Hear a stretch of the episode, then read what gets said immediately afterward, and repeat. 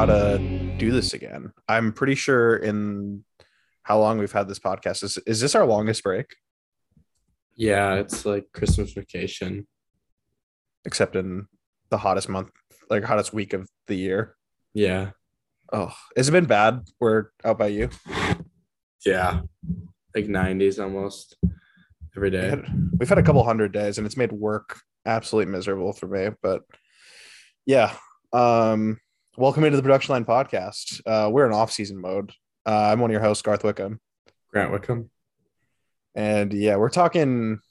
maybe we'll talk about maybe personal lives. I don't know. There's some actually some tangible news Red Wings wise since we last talked. Um, there's plenty of big name free agents that are still available. We can talk about that. Um, there's also the World Junior Championships that are restarting uh, next week, and there's been some Red Wing news along with that, and whatever else comes our way. But uh, a quick word from our show sponsor and friends of Inside the Rink, BetUS. BetUS is your NHL, NBA, UFC, PGA, and yes, NFL betting lines for their 27th year of live betting. Sign up for betus.com with promo code RINK for 125% sign up bonus. Again, use promo code RANK for your 125% sign up bonus. Play with the proven mainstay in the industry, BetUS. You bet, you win, you get paid. BetUS.com. Whew. It's good. I haven't done an ad read in a while. It's like it's like getting back on a bike, you know. You fall a couple times, then you're good to go. Good to go. What'd you do? What'd you do uh, on your week off? My week off. Well, not of work, but from podcasting. Man. Not a whole lot. No, no. you did go to a game though. Did go to soccer game. Watched uh, Manchester City versus Bayern Munich at Lambeau Field. Pretty sweet. pretty electric. Uh, Erling Haaland is very fun to watch, and the fans love him. It's good to see, especially for like a new guy. That's I yeah, mean, not a Premier League podcast, but we could talk. Obviously, we're both uh, not obviously. I don't think we've ever talked about. It. We're both Chelsea fans, yeah, so definitely interesting. Interesting. Chelsea's uh, U.S. tour went very poorly. They, yeah. got- they lost to a U.S. team and then lost to Arsenal pretty bad. So tough go, tough go, definitely. Yeah, for me, I uh, saw some whale. I saw a whale, which was pretty cool because mom and dad came out see me. Exciting. I'm, their favorite. That's not true. Oh, it is. They told me. They told me you just weren't there. You weren't Tough, there. tough go. oh, but yeah, should we uh let's talk some Red Wings? Yeah, something it's kind of nice that we so now with the summer we can kind of spread some episodes out and go every other week and yeah hopefully there's some red wing news in each week but uh there's plenty to talk about since we last spoke um we signed another defenseman robert hagg one year 800k one way deal uh this happened monday um would have been is it last week Uh, it yes. it was it was last week Monday, and I remember texting you. And I'm like, huh? I just I literally I said, I know I tweeted out from the podcast account. and I said, oh question mark, because it just doesn't make any sense. This puts Detroit at I think uh, ten defensemen on under contract that roughly competing for a spot for six spots, which is a lot of competition, but really big logjam. And I was like, for a second, I was like, is a move coming in some sort of way? And there was a move, but uh, unfortunately, it was Mark Pysyk, and he uh, tore his Achilles, and he had surgery to repair it. Uh, four to six months, real tough one, and that just sucks because I really thought he was going to be our third pairing guy on the right side. yeah. It's definitely a tough pill to swallow. I, I truly saw him as a guy that would be able to be a third pairing guy, and then maybe sub in and out every once in a while for Lindstrom, um, to try to get Lindstrom to kind of kick in the butt for him. And then another guy that would be really at ease for Ed to jump right in. And I think that kind of sucks to lose him so, before he even touched the ice, to be honest. So that does sting a bit. Yeah, it's kind of interesting as well because uh, Robert Hagg and Mark Pysyk were like partners for the majority of their season. Like those two were partnered up, which is kind of funny if you think about it. So I guess the Red Wings pro scouting team was just like they just really love that pair. Yeah, I guess. Huge fan. But no, uh what are your what were your initial thoughts like after that and then thinking of Robert Hagg's fit in Detroit? Uh first thoughts were I thought in Florida. I didn't really watch him in Buffalo. I thought in Florida he was pretty meh. Um, that whole decor actually in the playoffs was pretty meh. So I didn't love him before the signing, and I don't love the signing. I don't think there's a whole lot there aside from being a player that shoots left and plays defense. Uh, there's not a, there's not there's not a whole lot there with Robert Hagg. Oh my! You basically just like read his like player info. He's like, yeah, he's six foot three or six yeah, foot two, whatever. He's alive and he's from Sweden. Yeah, yeah. I'm I'm a little bit higher on Robert Hagg. I think he's a little bit better than the credit you're giving him. I think he's serviceable as a six seven guy. Serviceable. Just, yeah. He loves to block shots. He's more defensive minded. And I mean, I did some like deep dive into like his expected goals for and stuff like that. And in Buffalo, to be expected, was not very good. It was at roughly like a 39%. And Then in Florida, surprise, it was very good because he played on a very good team in a limited role. So, I mean, who's to say what he does in Detroit, right? Yeah. Um, I know Carson, even though he didn't have the great um, Carson, our Buffalo Sabres expert, um, even though he didn't have the best numbers analytically in Buffalo, Carson liked him as a third pairing guy, which is something to be said. Yeah. From an eye test perspective. Also, doesn't hurt that he's Swedish because it just seems like that's kind of a uh, it's an expectation for a Red Wing signing. At least mm-hmm. you got to have a couple Swedes in there. Um, so kind of like this leads into a discussion about the Red Wings defense as a whole. Uh, I know we kind of did on our free agency frenzy episode. We did a bit of a like mock forward lines. I don't think we did defense though, did we? Um, maybe we did. so. Maybe we did. Maybe we did, but maybe we. This is where we now go into more of a deep dive, right? So, how are you personally feeling about Detroit's defense, and how would you kind of pair up the defenders on the team? Because right now we have, without factoring the injuries, I mean, if we're counting Edvinsson in there too, that is, and Walman, right? I think that's that puts us at ten defensemen that are roughly competing for a spot in the set, top six. Uh, yeah. Yeah. Are you counting? You're counting Pysyk and Walman. Yes. Yes, I am. So, so, that would be seven, eight, nine, and Edvinsson. That's ten. Yep. Yeah. Yep. Yep. So that's a lot of bodies, and I think the top four is pretty well established. I mean, we can talk about the fits and stuff like that. Do you want to start with that? like what would you how would you pair up the top four because i mean i think the four are pretty set yeah i think it's it's pretty easy for me to say that i would pair it Chiarot and Seider. I mean, Chiarot's used to the workload of a first pairing defenseman, and that's what Seider is going to be playing in everything next year. So I think rather than throwing Olli Maatta for 20 minutes a night, you play Chiarot, who's used to 20 minutes a night. And I actually think if Chiarot just plays a safe sort of style with Seider, he should be fine, and it's going to give Seider more space. I know hasn't been great like the last couple years, but I think he could play pretty well with Seider. I, I think there's a lot of players that Seider would make better. I, I'm optimistic about Chiarot. Um, I like have good. Yeah, I, I like Olli Maatta for Hronek. Um, I know I brought up that he was really good for Chris Letang.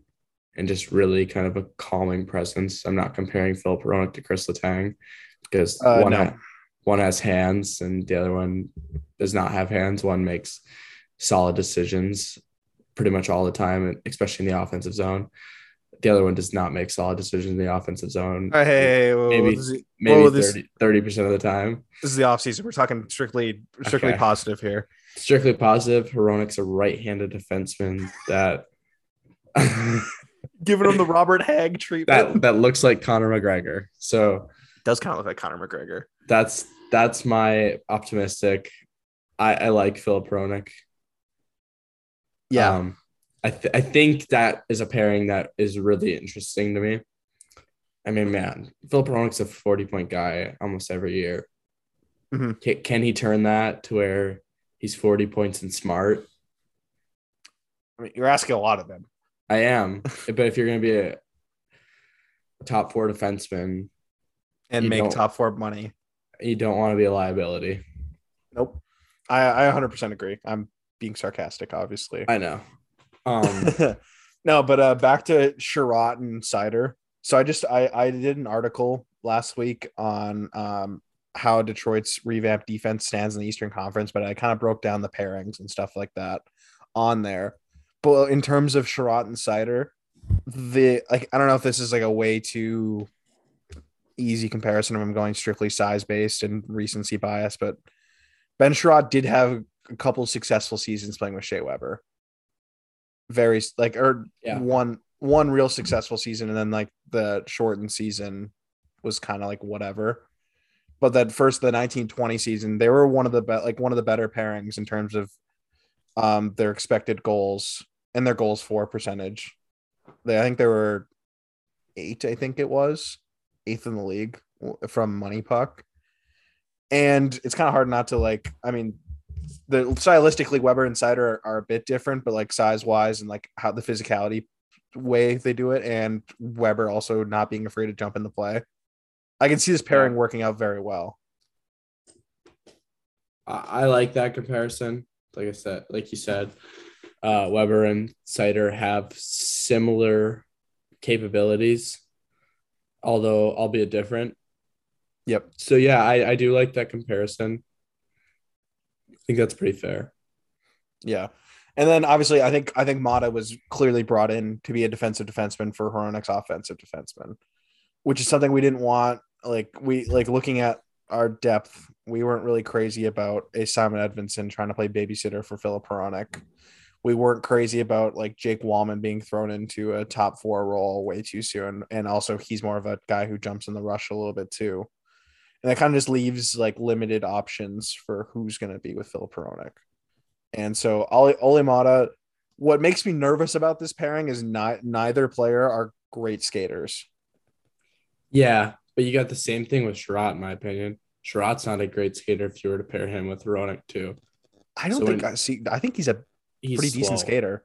He's slow. Mm, He's Yeah. not not the fastest, and neither is Maatta. I, I do like what you said about like Maatta and Hronek not being great skaters. I just I just don't think that's really gonna matter. I don't know where else. I hope not. I hope. I hope. I hope I can. I'm saying I'm saying I don't think it matters where that that that that's gonna make them not paired up. right. I, I think it could be could matter in real games, but we're not there yet. yeah, no, we're talking strictly off-season hypotheticals, and we're just going. Obviously, we don't. We don't. We don't have the. Uh, the what's the term I'm looking for? Like looking into the future, um, aspect of being able to go back and be like, oh, this didn't work, right? and so I know we talk about how we don't want Edvinsson babysitting Hronek. Maybe there comes a time a little bit deep, maybe not deep, but give Edvinsson some time with some games on a third pairing. And if you feel comfortable enough and you think that that second pair is lacking skating ability, that's where you move up Edvinsson and give it a chance. I mean, Moritz Seider did the same thing last year. You gave him you gave him the babysitter of Nick Leddy, not babysitter, but It, it wasn't, that was different. a little bit, but like also was complimentary though. You had the the one and two, like I mean, if you want to count Philip Hronek was the second best defenseman last year, whatever. I- Argument's sake, Nick Leddy was two or three on the team. He was two, 100%. And I so you you I- had the number one and two partnered together. Is my point. So like obviously like kind of like throw Edvinsson. Obviously, I'm not saying he's gonna be a two or two or three guy, but hopefully not. But I mean, it- him being vaulted into a number like a bigger role is like is completely possible.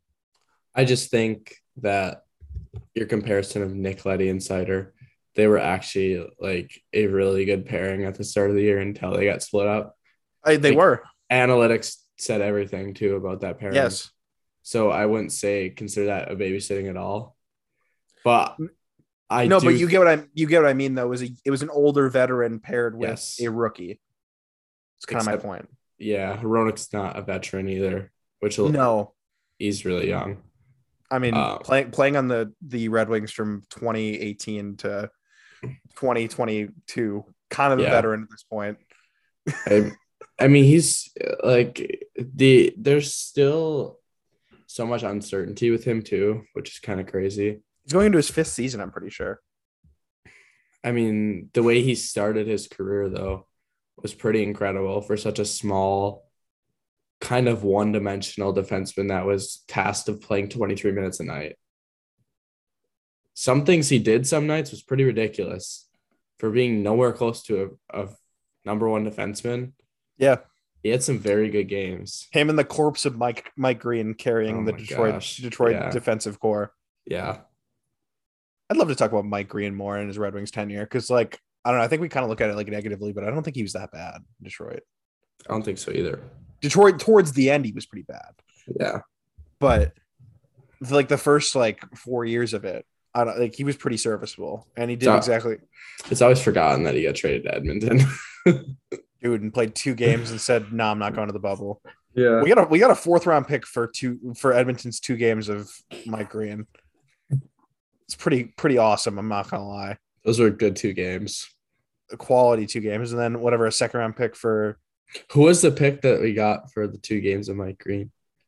uh I have no idea. You You don't have to know. look- You have to look that up. Uh, if you want to look that up while I like try to keep this, this ship on like on course, I'd appreciate it. But um, kind of back to Robert Hagg in his season. I didn't really talk about what his previous season was. I mean, he got traded from Buffalo to Florida at the trade deadline, but he played in 60 plus games. I'm, I'm trying to think of um, what his actual um, hold on. Yeah, okay. He had uh in 64 games, he had a goal, eight assists, and nine points, and then a minus nine. But I mean, again, plus minus, whatever, take it with a grain of salt. Um, he did have a great like 2018-19 season. and He was playing pretty decent minutes. I think he's playing 17 plus minutes, and he had 20 points and playing a full 82 game season for the Flyers when they weren't complete garbage. Yeah. So, I mean, there is like something there to be said about like possibly Robert Hagg maybe bouncing back in a better system. Can you look at Buffalo, kind of a tough situation to try to thrive as a youngish defenseman trying to get his back his footing, and then you go to Florida, which is a tried. It was a literally the um. What am I trying to? Why am I blanking? President's Trophy. I can't even think of the trophy name because it's irrelevant. And them going on and trying to compete for a Stanley Cup.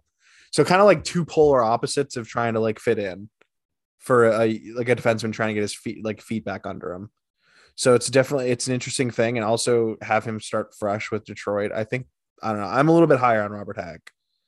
I think he could be a third third pairing guy. Did you find out which pick it was? Who it was? picked? no, it was in 2022, right? Was the pick from 2022. It was conditional for 2021 or 2023 or 2022. So, and we had three picks this year. So it's one of Anton Johansson, mm, Lombardi uh, or Kilpinen. Kilpinen, Maximilian. How do I know which one is which? I don't know either. You have to go to like wiki and stuff like that. But I mean, fine, whatever. We know like one of the three names. One of like, three names. Yeah. So kind of fun like that. So we kind of like move into the third pairing. Um, who would your ideal third pairing be? I mean, I think both of us going uh, out of like our last episode after right after free agency. I think it was pretty easy for us. It was Pysyk Edvinsson. You have the veteran guy who's a defense defense first, and then you can really babysit Edvinsson. But now it's kind of to me, it's kind of up in the air. Yeah, I'm very curious which way they lean here. Especially, I, I don't see any way Edvinsson doesn't make this roster to be Um, honest yeah. with you, unless he really plays bad at camp. And he has a lot of opportunity though before camp too, even at the World Juniors and stuff. I think he really has to play himself out of a spot. And I think he locks down that left side. And then you have two lefties and a righty fighting for that sixth spot at the start of the year before Walman comes back after not a long time too. There's yeah, Walman, be Walman will be back. I think like pretty early, like after like the first month or something like that, it's because shoulder surgery. So I'm guessing like November, December. it's gonna be quite the interesting logjam at the back part of the defense too. Yeah, especially with left-handers. Like you have Oesterle, Hagg, and you're gonna have Walman, and then you have Lindstrom there too. yep. Ideally, I want to see Lindstrom take a step and have him there with Edvinsson, but it's tough to have a 20 year old, well, 19, 20 year old with Lindstrom, uh, who's 23 only. So I do see it playing out at the start, probably flip flopping maybe with Lindstrom as Oesterle or Hagg. I mean, Oesterle has more experience probably playing on the right side than Hagg does. I think Hagg is more of a one, a left defenseman compared to Oesterle plays the right side a little bit more probably. Uh, Um, c- on the contrary, Robert Hagg spent pretty good amount of time playing on the right side last did year, he? playing in Buffalo. He's paired with Jacob Bryson, Dahlin at times. Uh, he was also paired with Samuelsson for a good amount of time because I, I looked up on um when I was doing his deep dive in his analytics, I was looking up his uh, most common partners. And I mean, he spent like Mark Pysyk was his main partner for the most amount of time. But then the last few were Dahlin, um, Samuelsson, and Bryson. Yeah, I mean, in that case, I wouldn't be surprised if it's Hagg to start the year and it's Lindstrom subbing out and Oesterle's just a scratch. So in my article, I I, I put Hagg there. I'm with you on Edvinsson. I think he just has way more upside than any other player on the bottom in the bottom Just- pairs. If you need any sort of clarity, just watch the World Juniors. Yeah, he's He's gonna gonna have s- he's gonna be the best player in this tournament, and I'm very confident in it. I don't. The only other player that I think is the possibility of being more standoutish is probably Mason McTavish. He's a stud.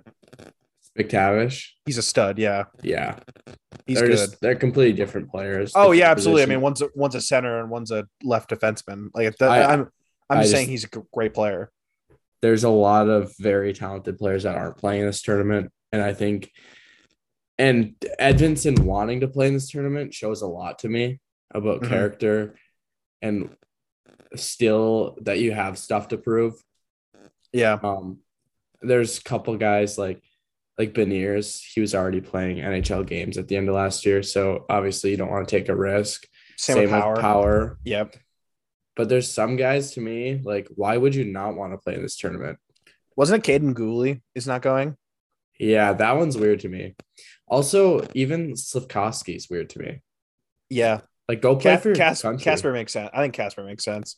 Kasper makes sense because you're going to be on a horrible team and your club is starting literally the day after World Junior starts, and Right. you want to you want to insert your role into your club. That's why I'm surprised Niederbach's playing.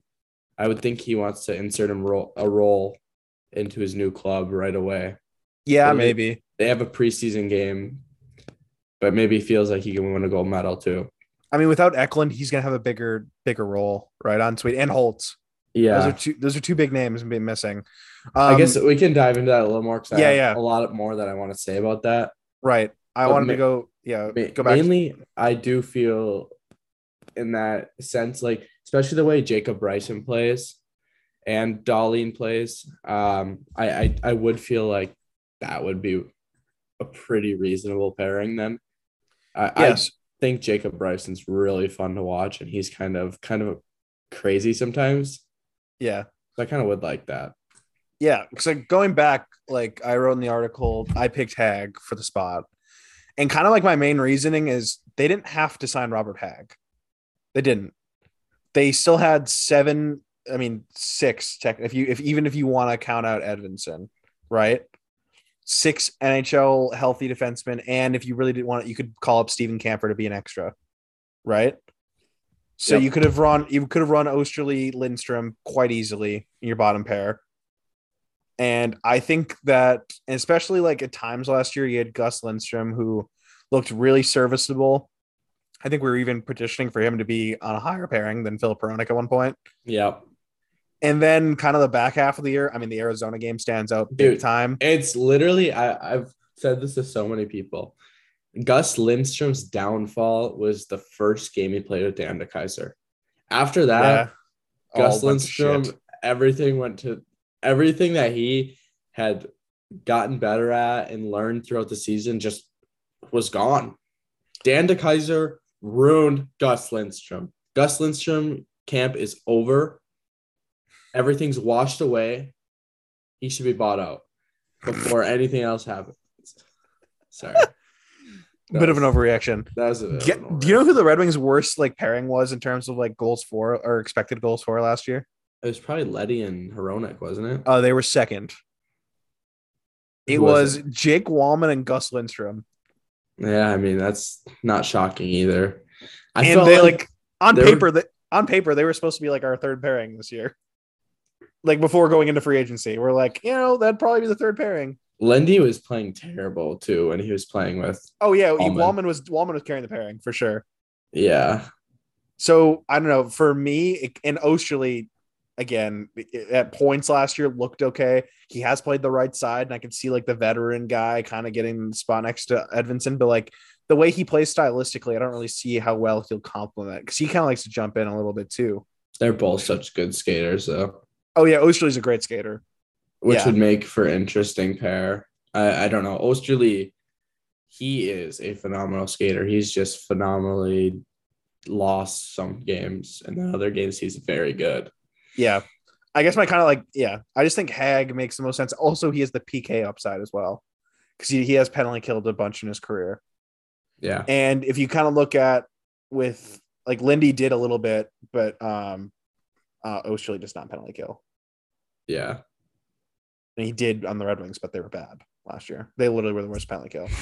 I'm I'm curious to see Seider's usage on the penalty kill to start the year. If they're just gonna full out blast him like they did last year, or if they'll kind of ease into it and let some of the other guys take bigger roles. Because you have quite a bit of, of penalty killers now. In my especially if you're rolling Hagg or Hagg in there, yeah. Hagg, Olli Maatta is a very good penalty killer. He's kind of brought in for the Sher- penalty kill. Chiarot also kills, and Hronek's killed his whole career too. Yeah, I'd be getting Hronek off the kill personally. Hronek's been better than Seider in the last. yeah, the but last again, I want that to change. I want that to change. Like I want Seider to get the minutes to try Yeah. to be try to be that guy. cider. uh, cider. That's one area, like I've said, that Seider has a lot of improving to do on, and that's basically his only area where I'm like, wow, he needs a lot of work there. Yeah, I mean, you put him with like Olli Maatta or even Edvinsson, who's done a pretty good job on the PK as well. That's another one that's gonna be really interesting. I think he Yeah. can be thrown into that right away. yeah. So again, really interesting stuff. But I kind of want to like transition into a whole look at the Eastern Conference's defensive systems. Like there was a lot of change in the in the, the terms of like Eastern Conference defense. You know what I mean? Like I mean, you look at like I would. How would you rank Detroit's defense in terms of the Eastern Conference? Like where do you kind of see them fitting in? Man, you're throwing me on the spot here. I'm sorry. Uh, I- personally, personally, I kind of see it as there's these tiers, and Detroit's kind of in the third tier for me. I would say that's probably pretty fair. So here, I'll go. Where did I have it written down here? Where did I have that written down? Yeah, okay. So I kind of have it set up as the first tier being Carolina, Tampa Bay and Boston. Like I think Boston, when fully healthy, I think they have one of the best defensive cores in the NHL. Yeah, it, I guess it depends where you're talking about with Boston because right now they're really banged up to start the year, and they're probably going to be on the back backer half of the Eastern Conference without Yep. Grzelcyk and McAvoy. Yes. Yep, I agree with that. Then I would go like Tampa. I mean, even losing McDonagh, they still have Hedman. You still have Cernak, Sergachev, even though he just got overpaid, still pretty good offensive defenseman. And you sign Ian Cole, who's a very good defenseman, like defensive defenseman in, a depth role. Eh, I'd, I still throw them in there.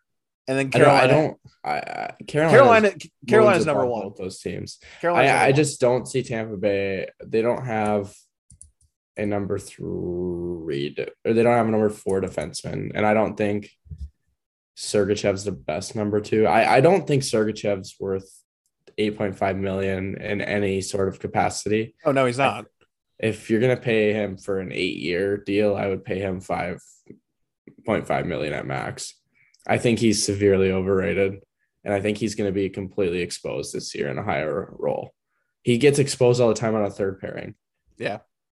Um, so Tampa Bay's defense, I'd almost drop into a second tier.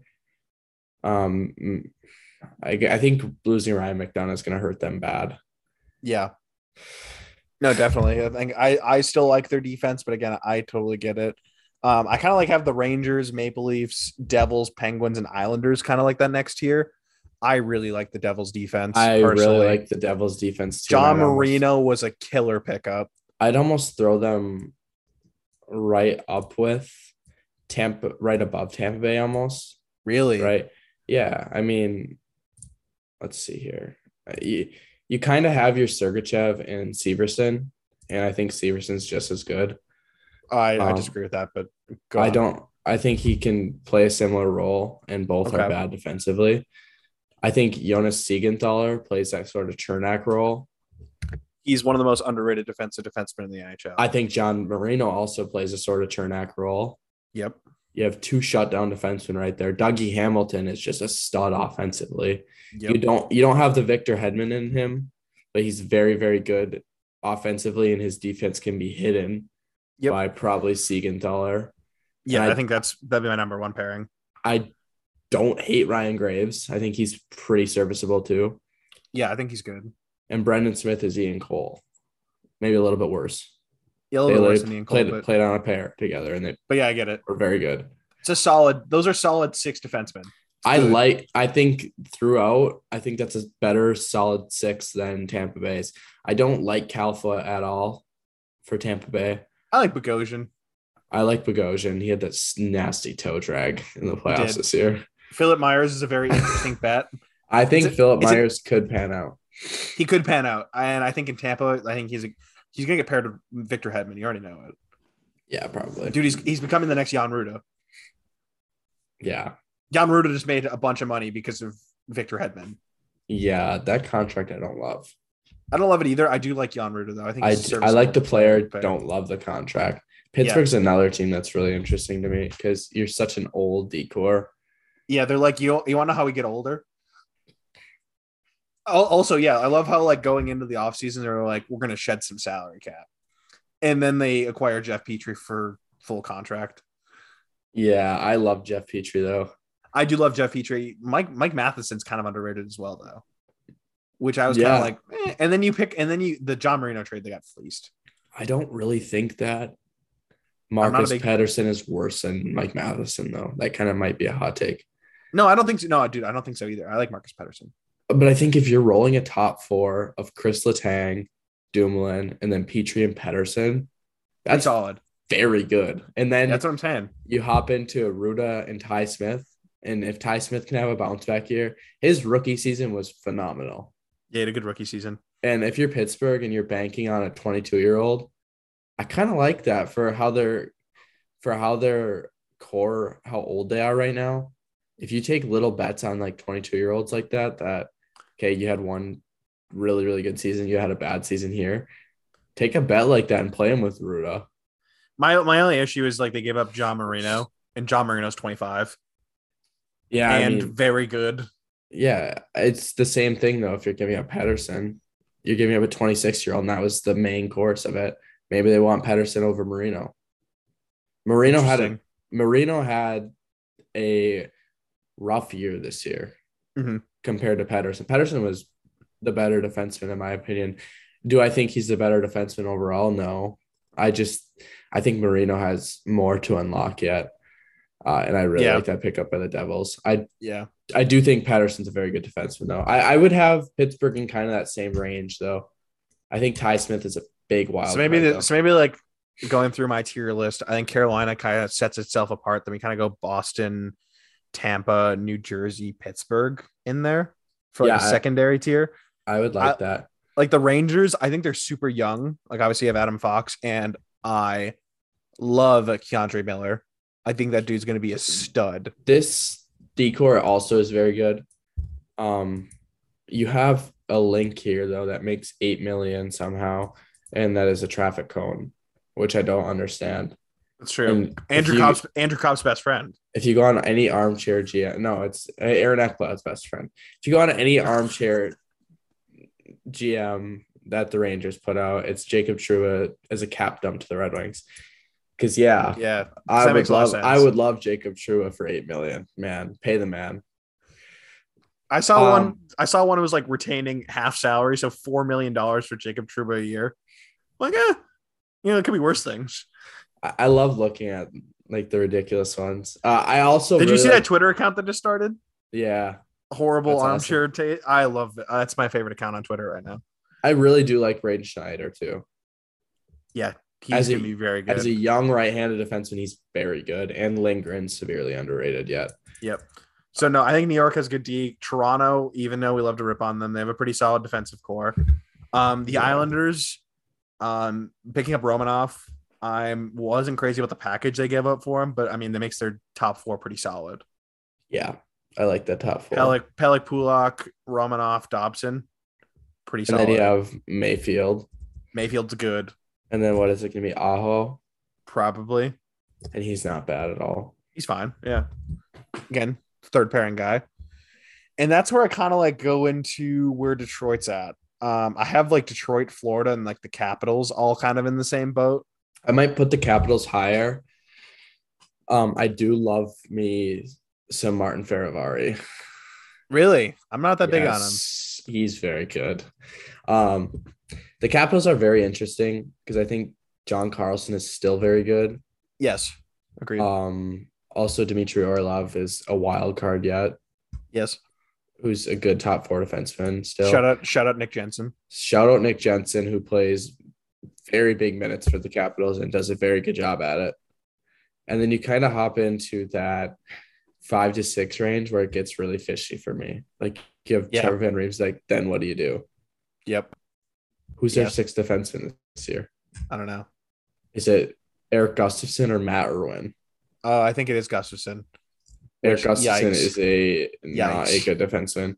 And or are they gonna try to plug in Alexeyev this year? Is this the year that he comes up? Oof. Okay. Yeah. So yeah, I I, kind I, don't know yeah. how his progression has been, to be honest with you. Now looking at Florida, I think Detroit might be better. Florida's defense is horrible. I don't ba- know. it's bad. It's not better than the Red Wings. No. It- they got rid of their best defenseman. Yeah. They got, I, I they got rid of their best defenseman. They got worse. if you've listened enough, you know that I am not an Ekblad stan. I think Ekblad is severely overrated. Um, just just watch him. And Weegar took the brunt of all the blame in the playoffs. If you watch the playoffs, Aaron Ekblad, never mind, I won't get into it. But Yeah, but who's who's babysitting Ekblad now? Is my question. It's yeah, not gonna be. It's not gonna be Gustav that Forsling. Forsling, someone needs to babysit him. Oh, I know who it's gonna be. Radko or Marc Staal. It's gonna be Marc Staal, baby. And you need someone babysitting. You need someone babysitting Montour. You need someone You babysitting Ekblad. Dude, you need, someone babysitting babysitting Marc Staal. and need force. someone- and you need baby someone babysitting Marc Staal. Dude's an animal. He is the only one that doesn't need babysitting is Radko Gudas, Yeah, except for the fact that he might kill somebody. yeah, dude. Marc Staal. Is it bad that Marc Staal might be their third best defenseman? No, he's not. I don't know, man. I don't know, man. Play play that play that Edmonton game. Play play that Edmonton tape, and you tell me who's better. Two goal Okay. game. Who is he? Who's worse or who's better or who's worse than them? I'm not a big Montour guy. I like Montour. He just has to play with the right person, which could go severely wrong this year. It might be Marc Staal. that also could be Mark Stone. I think that would be a fun pairing. No. Um. Yeah. So I don't know. Florida's just a huge question mark, like wherever. And then they have like a bunch of random like 850k guys who are on the defense, like competing. I think it was like a Finnish guy who's in there, if I'm not mistaken. Yeah, that's forwards, but yeah, Wow. Whoops. right. Yes.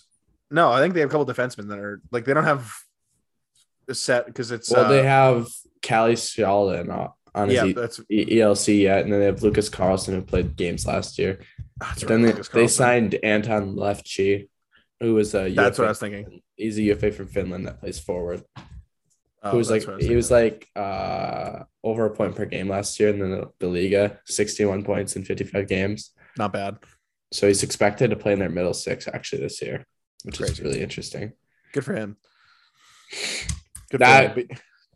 Their forward group, I love. It's their defense that I hate. and their goaltending is a huge question mark. I think Florida's like primed to be a very big wild card. I don't think their goaltending is that big of a question mark. I just think it sucks that you're paying Bobrovsky 10 million when Spencer Knight is a starter. Just Yeah. about. I think he's a tandem goalie already. Like if you could just sign a cheap backup, man, that would be They used, to, great. they used to have James Reimer. James Reimer would have been pretty nice right now to just have With Spencer Knight, dude just league average goaltending. That's all oh they need. Gosh. That's all they need, dude. They can And win game. They can win game six five. Yeah. I mean, like, I love the Colin White pickup by them this offseason. Very smart. And because also he's a guy that Ru- can thrive. Rudy Rudy Balcers. Oh my gosh. Those are two guys that, if you've learned anything from the Florida Panthers of the last three or four years, these guys have been nothing players that have came become very good players. Like for Haggy, Marchment, Mhm. even Duclair came out of his shell.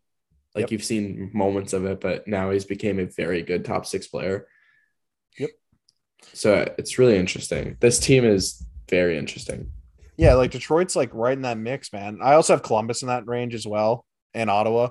Ottawa have on the lower end. Columbus, obviously, you got Werenski, but then like kind of after that, a bunch of question marks. Yeah. I mean, Same I thing with Ottawa. They have they have Chabot and then a bunch of question marks. I actually do like Zub though. Zub's a good player. I like Werenski over Chabot, and I kind of Me have too. I kind of compare Andrew Peeke to Zub. I like Andrew Peeke a lot, and I also like Artem Zub a lot. Yep. But then Right. after that, it's just like what's going on. I like Gavrikov too. Oh yeah, I forgot about I forgot about Gavrikov. Gavrikov's good. Boqvist is still a wild card. I think he can be very good. He, I mean, what did he have last year? Like twelve or thirteen goals. And he missed He had more time. goals. He had more goals and assists. He had seventeen goals last. No, no, no. I'm stupid. Eleven goals in fifty-two games. Did he have more goals and assists? Wasn't it like ten assists? 11 11. Oh, close though. Those are pretty good. No, and that was without power play time for him. Yeah. Those were like all even strength goals. I remember the one he scored against Detroit where he just ended up in front of the net. I was like, whoa, how'd you get down there? Yeah, and then if you have like Jake Bean on your bottom pairing with like a Branson who makes way too much money, Gudbranson. he's like he's like Sherrod on drugs. it's true. That contract. It's true. It's true. Uh, both both are very interesting moves. Um, yeah. So I kind of have I have Detroit ahead of them and Florida. I guess the Washington one. I'm I'm kind of with you. I think they might be Washington might be ahead. But I again, just that, I just really tier. like I like I really like Fehervary, and I think Yeah. he didn't get enough attention last year. So it kind of puts Detroit like ninth or tenth, like D, I would say, like in the Eastern, and that's pretty close to a playoff spot, man. In terms of like if you're going strictly one through eight, I'm going just going defense right now. And the- if you also a big part of defense is goaltending too. And Yeah. you're also adding in with a team like Detroit, you're not taking in effect wild cards, right? You're not taking into effect Simon Edvinsson jumping in and being a very good defenseman. Yep, I have not. That's taken that something- That's something that's not being taken in. Also, a new coach. Also, a new coach and Bob Boughner, who's been a very good penalty kill coach in his time in San Jose, and Yep. then also Lalonde, who's been a very good penalty coach, penalty kill coach in Tampa Bay. I don't know if you had heard him say that, but he said when he first was jumping into the league, he kind of watched San Jose's penalty kill with Boughner's yep. penalty kill. That's very interesting to me. I love that. Yeah, I think Jay Ver- uh, Varady too. I think he was a big PK guy as well, which is kind of interesting. He's a younger, yeah. he's a younger coach. I kind of like see like him kind of using this as like a stepping off point, kind of get his feet wet in the NHL and kind of see how a bench works.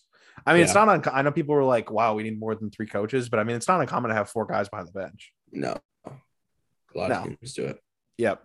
So no, I think we're kind of on the same page of where Detroit is in terms of defense. But I mean, obviously with wild cards, we're not factoring in, and obviously, and then, you, and then you put in goaltending too. Like, I mean, goaltending is a whole nother conversation. I think Detroit's near the top of the Eastern Conference. I would say so too. Very similar to Boston's situation. You have two very yep, good hundred percent, hundred percent. I really like Boston's goaltending because I I compare Ullmark and Husso pretty similar and then I compare Nedeljkovic and Swayman pretty similar. Yeah. I might give the edge to Boston just simply from performance last year. Yeah. Swayman, Swayman is very good. Also, he was on a way better team than I agree. No, I, I agree, but I'm giving the edge for right now yeah. to them. Um yes, I kind of does wraps that up for like the Red Wings talk. Um move on to World Juniors. Yeah, I'm pumped. Yeah. So we've had some news on some teams. Obviously, Sweden. We're gonna have Wallinder now, which is gonna be awesome. I'm rooting Team Sweden. Edvinsson, uh, Niederbach, and then Canada announced today that uh, Donovan Sebrango is wearing the A, which is big time. And I love how Scott Wheeler, Beloed, Scott Wheeler continues to take L's and ranked Moritz Seider third in the redraft of 2019 he just loves picking fights with Red Wings fans. And then he he mocked Donovan Sebrango to be an extra for the World Junior Tournament. Now he's an assistant captain. Yeah, that's stay hot. Stay hot. Um, it's just so funny.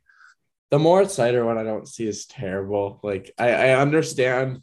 It's ridiculous a, to me. There's a there's a stance there. I I think Zegras is legitimate uh, number one center, gonna be a number one center.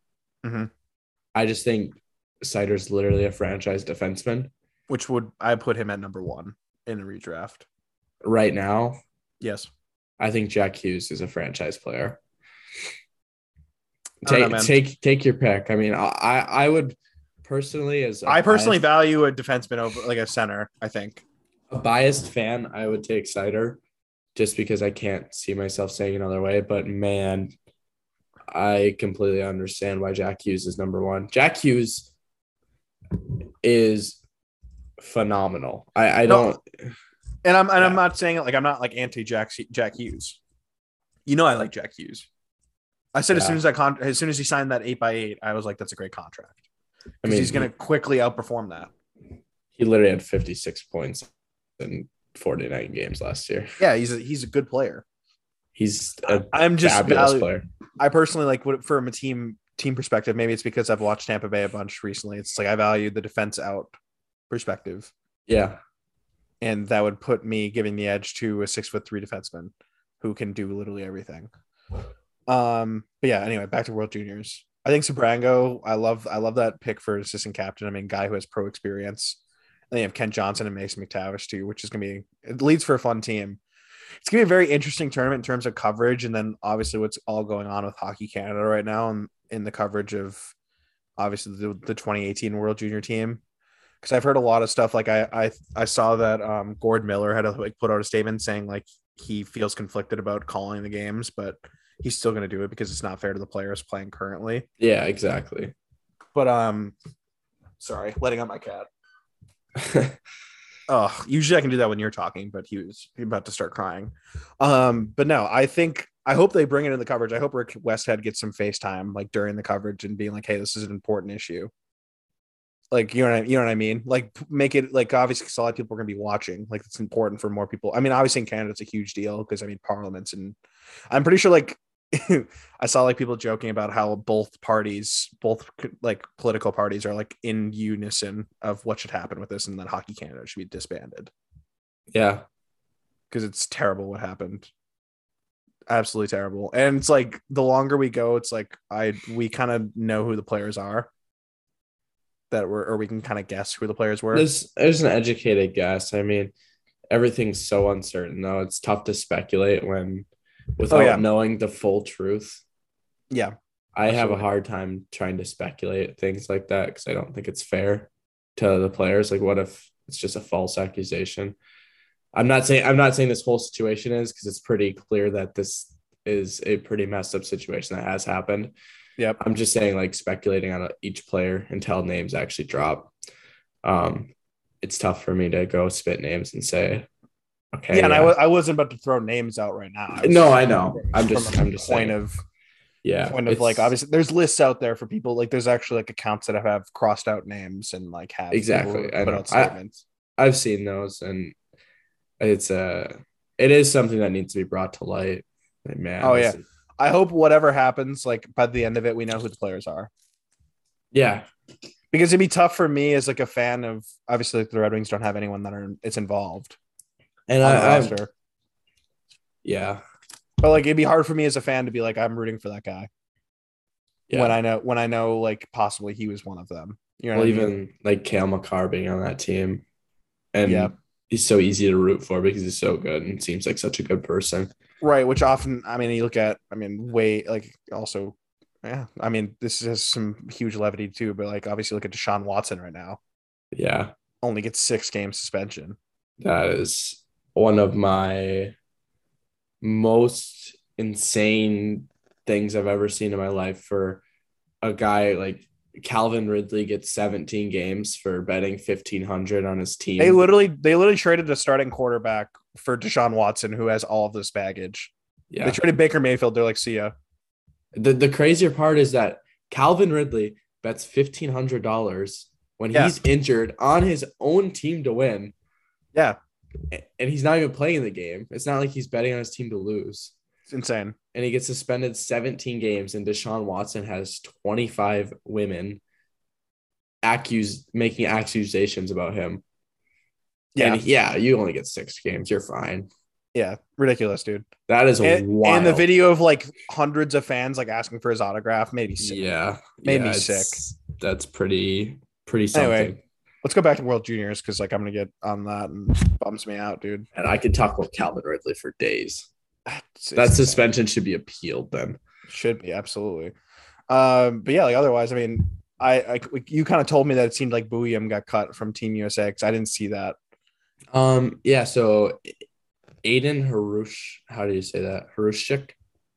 The, don't Col- the Columbus pro- uh, prospect that was in the trade for Max Domi. He Okay, was he was Carolina defenseman picked in 2021, I think the sixth round or fifth round. okay, Uh, he plays at BU or BC. Mhm. Um, he was originally taken off the roster, and Bouillon was on the roster instead of him. But then they switched it, and Bouillon's off, and he's back on now. weird. So they must have messed that up right away or something like that. And now Harushnik is on it, or however you say it. A little Steve Harvey moment. Yeah. Uh, Steve Harvey moment. Yeah, no. I mean, it's- obviously Mazur's gonna be a big. He's projected to be top six, and then you got Red Savage, who was a regular. Like he played both games last. Did no? Did he play both? No, he got suspended one, didn't he? Uh, didn't he get suspended in one of the Yeah. prelim games? Yeah, that's what I'm saying. He got suspended on Kemmel. on the prelim games, right? Oh, it was a prelim. Never mind. You're right. Or was it a prelim that went into ex or went into? I think it, I think I think it's that. I think it went in actual games. I don't think so because I thought I remember USA only ended up playing one game. I think he got suspended one prelim game. Maybe. He Maybe, be did, yes, he Okay. did. But Alright. it was the hit on Camel because Yep. they played two or three prelims that he gets Mhm. suspended for one of them. Um, Right. yeah, I mean, Savage is it's not even his technically his age out year of World Juniors too. So it's gonna be really big if he does end up. I know they still have like two cuts to make. I don't see it being him. By the way, I he was so either. played last tournament. Mm, Well, the previous one that was supposed to be last tournament. Um, it's not even his age group technically, so he's gonna have a chance to play on two World Junior Championships in a course of probably what six months. Yeah, which would be pretty neat. That will be pretty neat. And I, I to go more on Bouillon, I Bouillon will definitely make the next team. Yep. This this team's kind of locked and loaded on defense right now with O2s and O3s. Yeah. more so O2s, but makes it a little tougher for a guy like him to make it.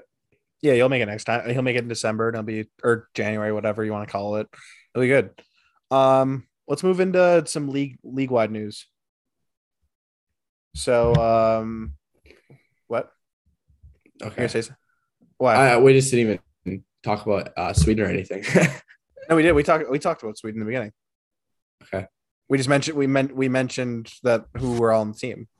We did forget to mention Czechia and Finland. I did forget to do that, so my bad.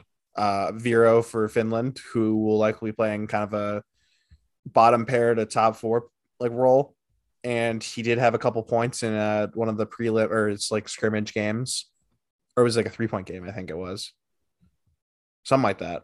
Pretty cool. Um, Vero's kind of been he's been there for a little while now. I think he's played two years now on World Juniors. He's kind of been a regular. And then uh Bednash for Czechia, which uh he did play one game uh, during the World Juniors last year, and he played pretty well. Was it was that against Canada or no? It was against Germany. mm-hmm. It was And they- two, two, one two one. overtime loss. Yep, and he played pretty well from what I recall. Mhm. Um, also, just to mention it, since obviously Russia's not playing in it, they announced their U twenty five like uh something like a some reason they have like a tournament going on in Russia. It must be like a kind of a substitute World Juniors. But Buch Buch Buchelnikov, excuse me, he was named to the roster, Mhm. which is kind of cool. Yeah. So pretty neat I'm considering it's a U twenty five roster. I think that's what it was. if It I'm was not two mistaken. twenty five. Yeah. Yeah. Um. Yeah. I was I, mean- was also wondering. That's why I wanted to talk about Sweden. okay. Go ahead. Sweden. Uh, about Dower Nilsson not being on the team. I was wondering if he declined. That was a big question of mine because there wasn't much about him or even any talk about him. And with Frolunda starting up on the 10th and World Junior starting on the 9th, is his priority to make Frolunda or did he just get cut? I have a feeling. Ah, that's a good question. Because I think his big thing is he's going to want to make the big club this year. So I think he just prioritizes actually playing in the World Juniors in December Yeah. and then make the club right away. Right. London's got a bunch of like depth gone. I mean, you got Soderblom that's gone, Niederbach who left for Rogla. Um, there's some, definitely some turnover where there could be a spot available for him. Well, especially when he was the 13th, 14th forward last year. Yeah, he's looking at more of Um, like a more a established role in the bottom six, Yeah. which will be which will be great for him. Yeah. And I, I, mean, what's who's your favorite player to watch or the most play, the player you're most excited about to watch coming up in the Region Hmm. Championship? This is a tough one. I really like Edvinsson just for pure dom- dominance. I have a couple on the list, so bear with me. Um, also Cossa. I'm very intrigued to see how Cossa plays because obviously he kind of lost. He didn't even get a chance to start in the tournament because he didn't do well in the scrimmages Mhm. against the esports teams. Are they going to give him that chance to redeem himself after a pretty lengthy playoff run? I'm curious. I'm really curious of where he stands. Oh, or is it going to be Brett? Uh, or is it no, not Brochu? Uh, Grant, Garand. Is he going to get the job? Because I mean, he he's he had a great year too. Yeah, I'm curious too. Also, Wall, I'm gonna shout out Wallinder. Wallinder and Mazur, I think, are my guys. Maybe Vero, maybe maybe Vero too. I'm really curious to see how Vero looks. I think Mazur is gonna have such a big role on Team USA. It's gonna be really fun to watch. Mhm. I want to see Wallinder get all the opportunity in the world. This is a guy Yeah. that should have made the team right from the get go, Mhm. and now he's got a chance to basically show out. Yeah, definitely could call there. Um, so I guess we could transit and like or yeah, transition to some more league news. Um, Nazem Kadri to the Islanders. Is that happening, or is this just something that people have blown out of proportion? I, I I don't know. I think it could be a little bit of both. I think people are just speculating, but also I think it could be a thing. I love like the like the conspiracy theory that like this is just a deal that Lou has shelved and like it's not happening until before training camp, as if like a big name like Nazem Kadri wouldn't be announced before then. Or it's just that he's waiting to make a trade or something like that, and that they don't want to announce it until he clears cap. I mean, yeah, you look at like Islanders cap sheet. Like I got Josh Bailey, which would cost them a lot to unload. He's making five million for the next two years. You're not you're not just like trading him for an asset. That's a- Yeah, That's a significant piece going with him. Which leads me to believe that Beauvillier would probably be the more likely to be traded, which at that point I'm like, what are we doing? What- yeah. I don't. we- I don't think they should trade Beauvillier. No, and also if you look at their centers, they're pretty well set down the middle. Barzal, Nelson, who's underrated, and then you got Pageau as your third line center. Well, you can move probably one of those guys to the wing too. Like Yeah. Nel- Nelson to the wing, I don't think really hurts you, Or even Barzal. You go Barzal Nelson on a or the, or that Barzal, Nel- Nelson, and Lee, yeah. and then Kadri, Beauvillier, and who cares? Yeah. I, I'm just like for like Islanders, I'm like concerned that they're gonna choose to get rid of Beauvillier. And it's just like, why? Yeah, They just hate youth. They hate youth. Love getting rid of young players with promise. That's what I mean. Same thing happened to Devon Toews. yeah. I mean, if you base like for where Detroit's at, if they went to made so many moves up front, I would be okay swallowing a Josh Bailey pill for something else plus, right? It, Because it'd be you can, it'd be a first plus for me. because you can get a lot back for that, and I I think Josh Bailey is a serviceable player. Yeah. He definitely he's not a complete bum, but I mean it's also kind of like the same thing with James Van Riemsdyk, right? Like the reported ask was their 2023 first to take on James Van Riemsdyk for seven million for one year. This is five million for the next two years. Yeah, So if you're going off that price, that's a lot. and I'm thinking it's gonna be a Ducks type move probably. Haverbeek is salivating. Yeah, And if I'm Haverbeek, I'm calling Lou all the time. Like, hey, what's hey, what's up? I'll take Josh Bailey. Yeah. Or even if they could go Beauvillier, I mean that's a good young talent to have in the Duck system. or that. Even if you're getting that. Um, but yeah, no, yeah, obviously for Detroit, I mean, uh, the most recent episode of 32 Thoughts, Detroit was listed as still like a a destination for Kadri. Um, I wrote about it, but I mean, I don't really see a, a fit. You just signed Copp to second line center money, and I know Jeff Marek's biggest thing was like the Detroit doesn't have a second line center, but I mean, Copp was just signed to be second line center. Yeah. And the team's kind of confirmed that he's going to be the center.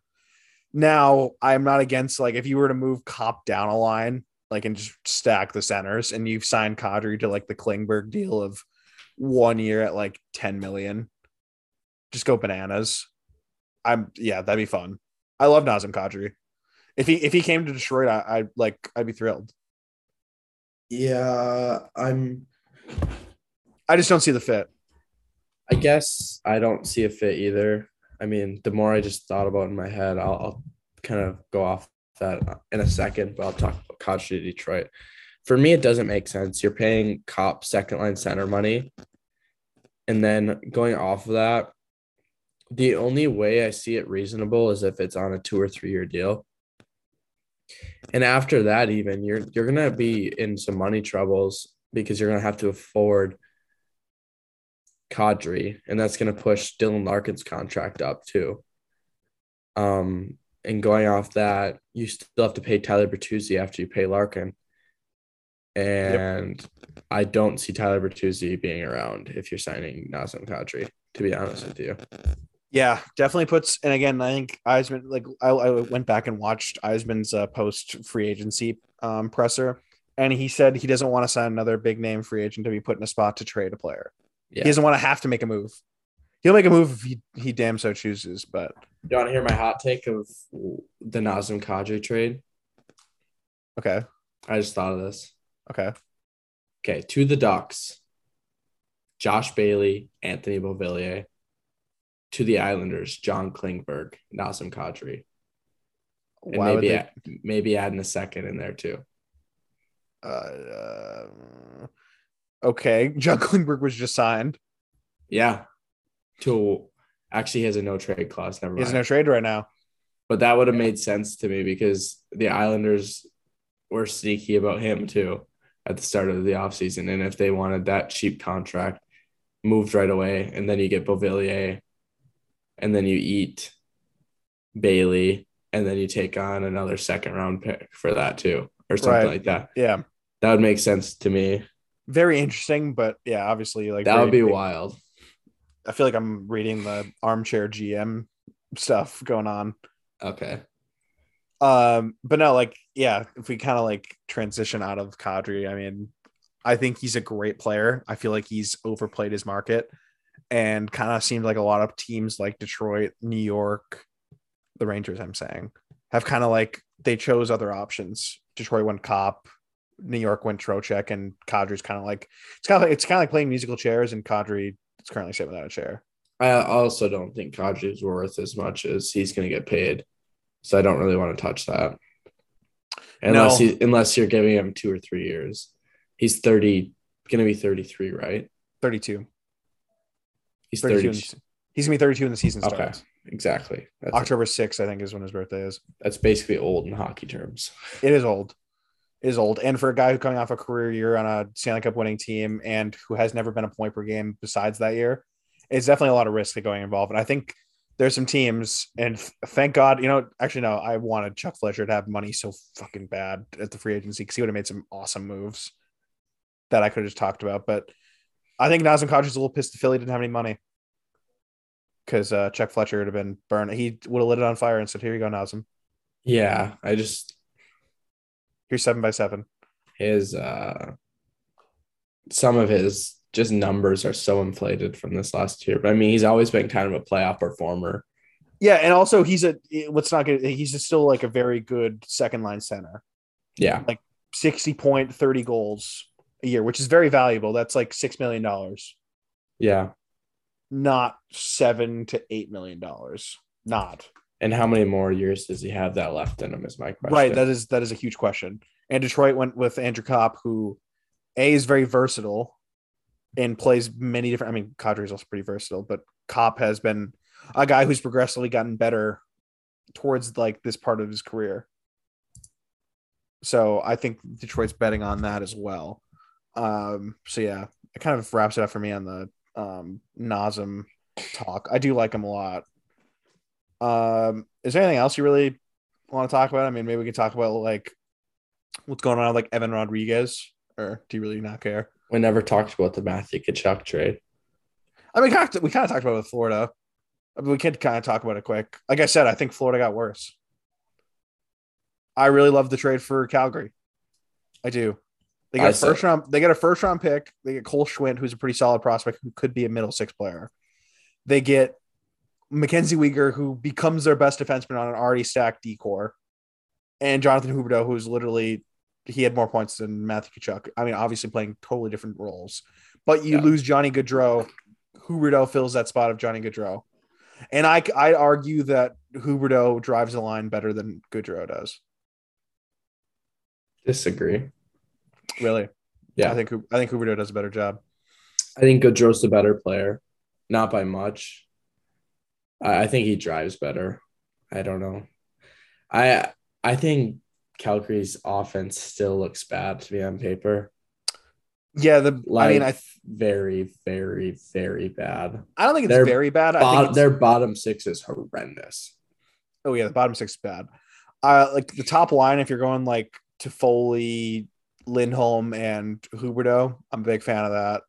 Then the second line is kind of like a big question mark. I mean, Mangiapane, great, but then who else? Like Mikael Yeah. Backlund, Mikael Backlund, mm, Either Dubé or Ma- or Dubé or Coleman. yeah, right. And then, It's and what like- is Kevin Rooney your third line center? yeah, no, or- they definitely have some. They also still have cap space though. Like, they, do. they, they still have some cap space. I mean, their name is around Kadri as well, and like he'd make a ton of sense in Calgary. Personally, I, I think that honestly would probably be his best fit. Yeah, Because then you I- bump down Backlund, and then you have Kadri. Ka- I mean, Kadri, Mangiapane, and Dubé sounds a lot better than Backlund. yeah. Or even go, yeah, even split it up a little bit if you want to split up Lindholm. I mean, I actually do like Lindholm a lot, but you know what I mean. Like you can get Well, creative. and then and then even then, if you do do that, if you move up Kadri, then you can have like Backlund, Coleman, and then like if you can bring in like Pelletier, Peltier, yeah, who had a great season last year, like a similar to Jonathan Bergeron type season. set Yep. more more goals, I believe. Yep. He's Um, small forward as well. Stud. Very talented. Or even Yep. put him on the second line. Um Yeah, they got some interesting, interesting. I, I just I, I do like that trade for him because I don't think you would have got anywhere close to that kind of offer from anywhere else. no. Um, I think you need to try to prioritize signing them or trade them soon. Um, I, I'm more on the sign Weegar, and you might want to move Huberdeau. I think you can get a haul back for Huberdeau, and I think Weegar is a very, very good defenseman. Um, so interesting because also like Calgary has like the they have so many good defensemen that they could move on from. Because you got Rasmus Andersson and Noah, Noah Hanifin, who's a pretty solid top pair. Then you go Weegar and I don't know Tanev. But if you're if you're rolling a top four of Weegar, Tanev, Andersson, and Hanifin, like man, that's a team That's- that can contend. You, Sick. it's just your forwards that worry me. I mean, like if you can kind of move Huberdeau and get a couple of forward pieces back and have like two players instead of one, that almost sits better with me. Really, I, I'm I'm more so spot filling. I, I'm trying to get like a an Evan Rodrigues would be an interesting one in Calgary for me. He Guy who had be. he kind of like had a bunch of offensive upside in P- Pittsburgh early on. Can you like build off that? he could be a really good bet. six guy. Ooh, Sonny Milano. It depends who Milano's playing with for me. Like Go Mangiapane. the big team with me that I wanted to see, not for Detroit's sake, but I wanted to see take a stab at him was Toronto. I think he would be so fun in Toronto. Yeah, You have so much opportunity playing with really good players there. And I think he would really perform there.